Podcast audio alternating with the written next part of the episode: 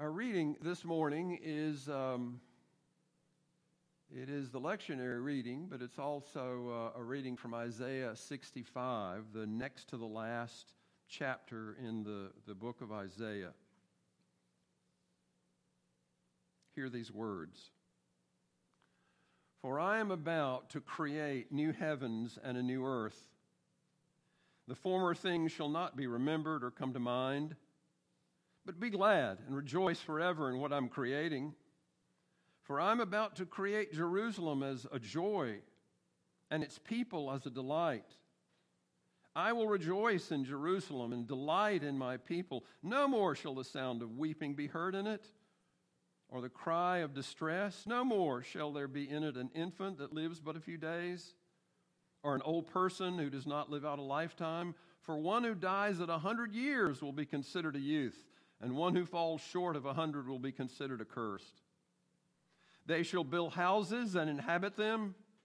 They shall plant vineyards and eat their fruit. They shall not build and another inhabit. They shall not plant and another eat. For like the days of a tree shall the days of my people be. And my chosen shall long enjoy the work of their hands. They shall not labor in vain or bear children for calamity, for they shall be offspring blessed by the Lord and their descendants as well. Before they call, I will answer. While they are yet speaking, I will hear. The wolf and the lamb shall feed together. The lion shall eat straw like the ox, but the serpent, its food shall be dust. They shall not destroy, they shall not hurt or destroy on all my holy mountain, says the Lord the word of the Lord. Thanks be to God.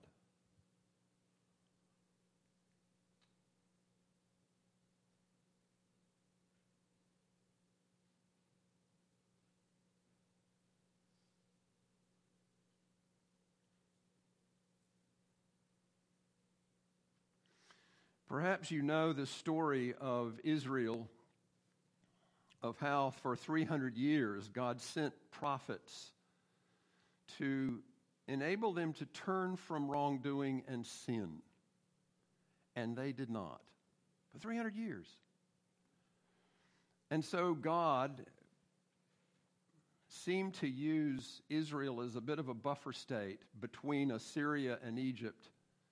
There were occasions when Israel was overrun and finally, many in Israel were taken into exile in Babylon. For 50 years, they were in Babylon. For 50 years. The people of Abraham, Isaac, and Jacob were not able to worship Yahweh, Almighty God, in synagogues and in temple worship. Instead, they were in a distant land and had to, to be slaves. And some believe that somehow Israeli slaves helped build the Hanging Gardens of Babylon. Well, in the 1530s, before the Christian era, one amazing king, Cyrus from Persia, overran the territory of what is now Iraq and Babylon. And the amazing thing about Cyrus, he issued a decree that said, Everyone that was a slave, you may take all your belongings and all your sacred artifacts and return to the land of your birth. And so in 1538, there must have been a scene something like this coming out of Babylon of Jewish people returning to Jerusalem and to the land of promise. Now, when they arrived, they found a city that had been burned. Now, how do you rebuild a city? How do you rebuild a, a culture? How do you rebuild a, a nation when it seems to be in shambles? When it seems to be falling apart and, and, and it, it's not exactly what they wanted? they they've been set free, but now here they are, returned home, and they're facing um, a ruined city and their disagreements and their divisions about what they should do. What they should do is pay attention to the God who took them in exile in the first place. what they should do is pay attention to the, the words of the prophet Isaiah. And you just heard them. For I'm about to create new heavens and a new earth. The former things shall not be remembered or come to mind. Now, the, the book of the prophet Isaiah is a complicated work, but it's written in the time that Israel was returning to its homeland. And its homeland was a mess. It was divided. It was difficult. It was impossible. And there was a longing for, well, the longing that Eleanor expressed for our, our, our culture and our country. There was not unity, there was division, and people were against one another. And I believe God's people more often need to pay attention to what God has said to us. If we want unity and peace and the joy of the Lord, then we listen to, to what our Savior and Lord has said. We listen to the, the prophet Isaiah this morning. Be glad and rejoice forever in what I'm creating, for I'm about to create Jerusalem as a joy and its people as a delight. I'm sure there were some cynics who heard that and said, Are you kidding me? This mess of a world that we have now, you, are wanting Jerusalem as a joy and my people as a delight? And yet, that's precisely what the prophet Isaiah was, was saying. I will rejoice in Jerusalem and delight in my people. No more shall there be the sound of weeping, no more the cry of distress. God has the ability to create. God has created you and me in God's image. And here we are. God created Meadow Lake Church for a reason and put it here. And God had wonderful things in mind. And we're still wondering how is that developing the truth is, nothing is ever, ever final. Everything is up for grabs in the mystery of the creative capacity of God. I think it's important today, right now, on this Sunday here at Meadow Lake Church, that you and I remember the creative capacity of God. God is, God is still our creator. God's come to us in Jesus Christ, and the Spirit is here. We can feel it in, in the music, we can hear it in the words of Scripture we can certainly feel it in the, the fellowship and the friendships that, that are ours. So the question might be to us what do new heavens and a new earth look like? We have an idea of what Isaiah is saying, but what do new heavens and a new earth, what is, that, what is possible for us? Well, do you remember the woman in Luke 8 who suffered from hemorrhages for 12 years? Jesus was, had been summoned to go to the house of Jairus, the ruler of the synagogue, for his little daughter was close to death. And so Jesus was on his way in this village somewhere, and there's this woman who reaches out and grabs Jesus' robe. Suddenly, there were new heavens and a new earth for her, because read the story in Luke 8, the hemorrhage immediately stopped. And Jesus knew something had happened, and he turned around, and suddenly the woman was willing to come forward, and she was embarrassed. But everyone discovered Jesus had healed her unknowingly. What do new heavens and a new earth look like? Isn't this our new heaven and new earth? A Savior who offers himself to us through his preaching and teaching ministry, through healing us listen to the praises that we share this morning as we come to this place. Here is our, our new heaven and new earth. When we listen to his voice, when we focus on him and not the divisions, not the world as troubled as it is, when we pay attention to what he's asking of us, and when we go and do what he says.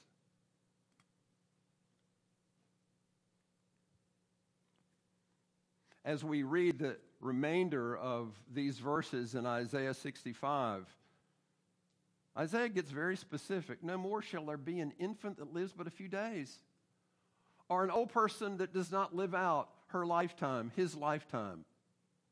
They shall build houses and habit them. They shall plant vineyards and eat their fruit. There was a time when there were soldiers from other lands that took them away and this prophecy from Isaiah is saying that's not going to happen. It's not going to happen anymore. The wolf and the lamb shall feed together, the lion shall eat straw like the ox, and they shall not hurt or destroy on all my holy mountains, says the Lord. Now, those are words to pay attention to. In a time of division and violence and confusion and unrest and hurt and feeling divided from one another, maybe we need to pay attention to verse 25. In 1833, a Quaker artist by the name of Edward Hicks began painting this picture of the peaceable kingdom. He painted it 21 times. He was from Langhorne, Pennsylvania, Pennsylvania, and he lived in the years between the late 1780s to uh, 1849. 61 times he painted this, not only for his Quaker brothers and sisters, but he painted it for the world. It is an image of Isaiah 11 and Isaiah 65. He, he puts in there the colonists of, who are settling Jamestown with Indian neighbors. The, uh, the animals look kind of wide eyed, like, what in the world's going on? Good gosh almighty. There's the lion and the ox, and there's a wolf, and there's a lamb. And there are Edward Hicks' children sitting on the ground, standing in the tree, petting the animals. 61 times, Edward Hicks believed recreating this image for people of his day in America was an important vision, an important image for them to have. No small thing for you and me to focus on this same image in our time when we're troubled and divided and concerned about everything that's going on. We pay attention to God's Word. So, what is our vision of heaven? What's our vision of Isaiah 65? Who knows what this is?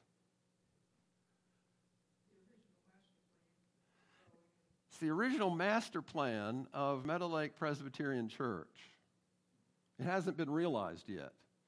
In fact, right now, this is a two dimensional painting that is on Jen's wall in the office. If you've never seen it, you need to go take a look at it. This image is an artist rendition of, in a sense, Isaiah 65 of what hope would be one day.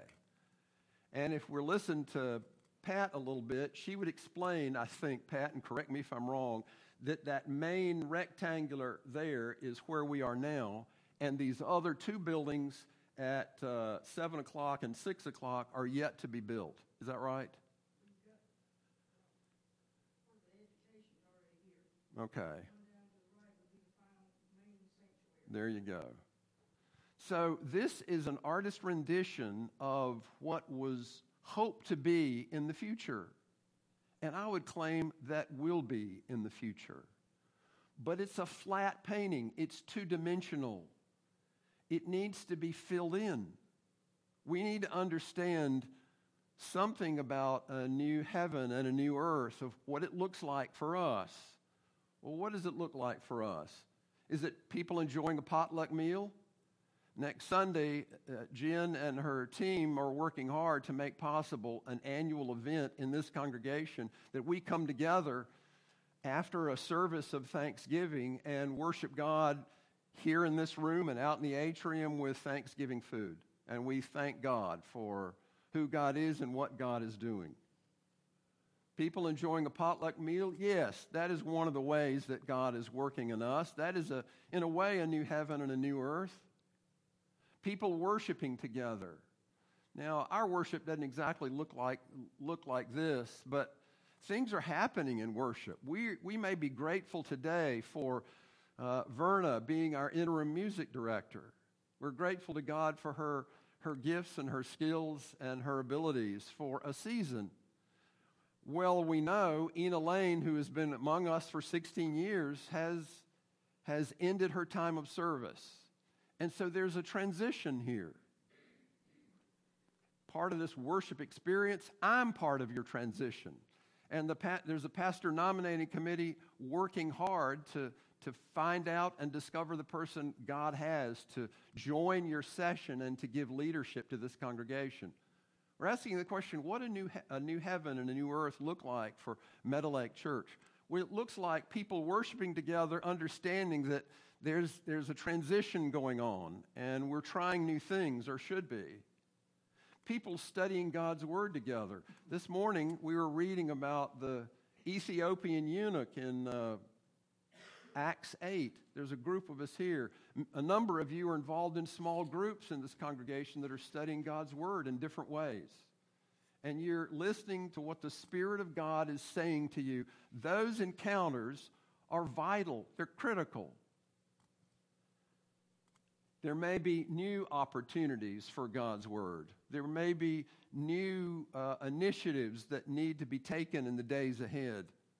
I've heard people saying, yes, but I want to I want to study the word more completely, more thoroughly than we're getting right now. Maybe there's the need for a disciple study yet again in the life of this church. How well we can appreciate what uh, Harry McKinnon was doing this morning as he's standing up here reminding us about a room at the inn, as he's reminding us how we may create shoeboxes and bless a child during the Christmas season. It doesn't take much to remember that Terry Karam is on the streets on a regular basis on our behalf, and a number of you have joined her to enable it to enable others to simply live. You know well that Angela Parker and Alice Wood and a number of others of you go on Thursday afternoons to a, a nursing home. If you know anything about retirement communities and nursing homes, you know that sometimes people get very lonely there. Thank God for the group of you that go and have befriended these folks, size 14 shoe and all, and you're going to provide them new socks and a new friendship and a new possibility for life. That's what our new heaven and new earth looks like. Recently, I've done some reading and I, run, I ran across a quote by Carl Dudley, uh, someone who has cared deeply about small churches and their renewal and the vitality. Carl Dudley has said, It is the belief of people in churches that vitality and renewal is possible that makes possible new life. If you don't believe renewal and vitality is possible, you just may die. And so when churches think their present course is the only one possible, they don't try to make changes. And when they don't try, nothing new happens. And that reaffirms their belief that nothing can be done to change anything. And so consider this when God wants to do a new thing, God gives the people the ability to believe in the possibility of renewal. You wonder about new heavens and a new earth? God gives us and can give us belief that we can be renewed. Walter Brueggemann is an Old Testament professor that uh, Alice had and that I've had in our studies. He made the statement once people committed to present power arrangements tend not to wait expectantly for the newness of God if you're counting on everything staying the same and you're happy with that, then you probably don't look to God to do something new. That's what he's saying. Healthy change requires hope.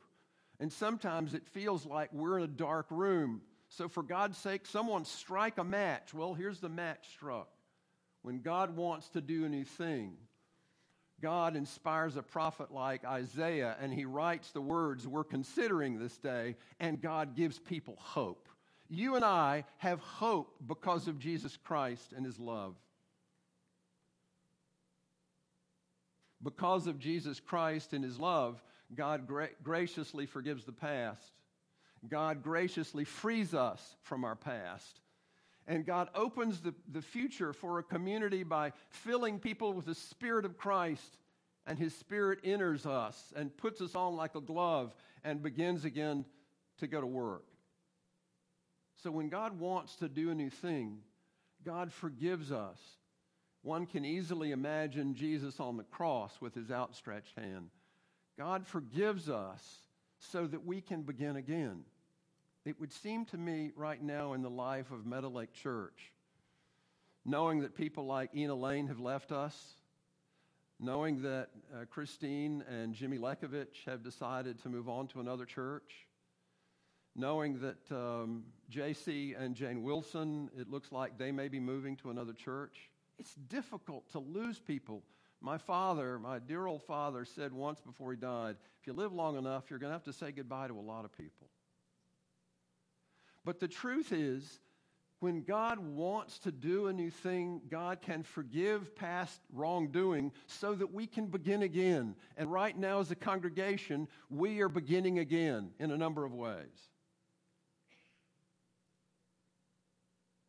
Here's an amazing quote that I think we can live by. When our weaknesses are used by God to build community, the world is able to see that God is at work. It's important that you and I see God at work. And sometimes we think we have to do a A plus job for God to work here. No. God uses us even in our weaknesses. And so we end here. When God wants to do a new thing, and I didn't even get it right on the screen. Jen wanted to change the slide to make sure it was centered. I said, no, that's the way it is. When God wants to do anything, God uses even our weaknesses so that everyone can see God at work. Dear friends, God is at work in the life of this church. If you don't believe that, then remember Isaiah 65. Remember the work of the people you've heard making announcements here. Come to the banquet next Sunday morning following our worship service and join those of us who will be part of recognizing all for which we have to be grateful. We started this Sunday. You all shared how God has been answering your prayers. When God wants to do a new thing, God shares a word with us, the word Jesus Christ. And as we focus on that word, then God begins to do something in our inner being, in our soul, and gives us an inner unity and an inner peace so that we may be brothers and sisters again and we may begin again. Dear friends, in the name of Jesus Christ, it is important that you and I continue and keep beginning again. Let us pray.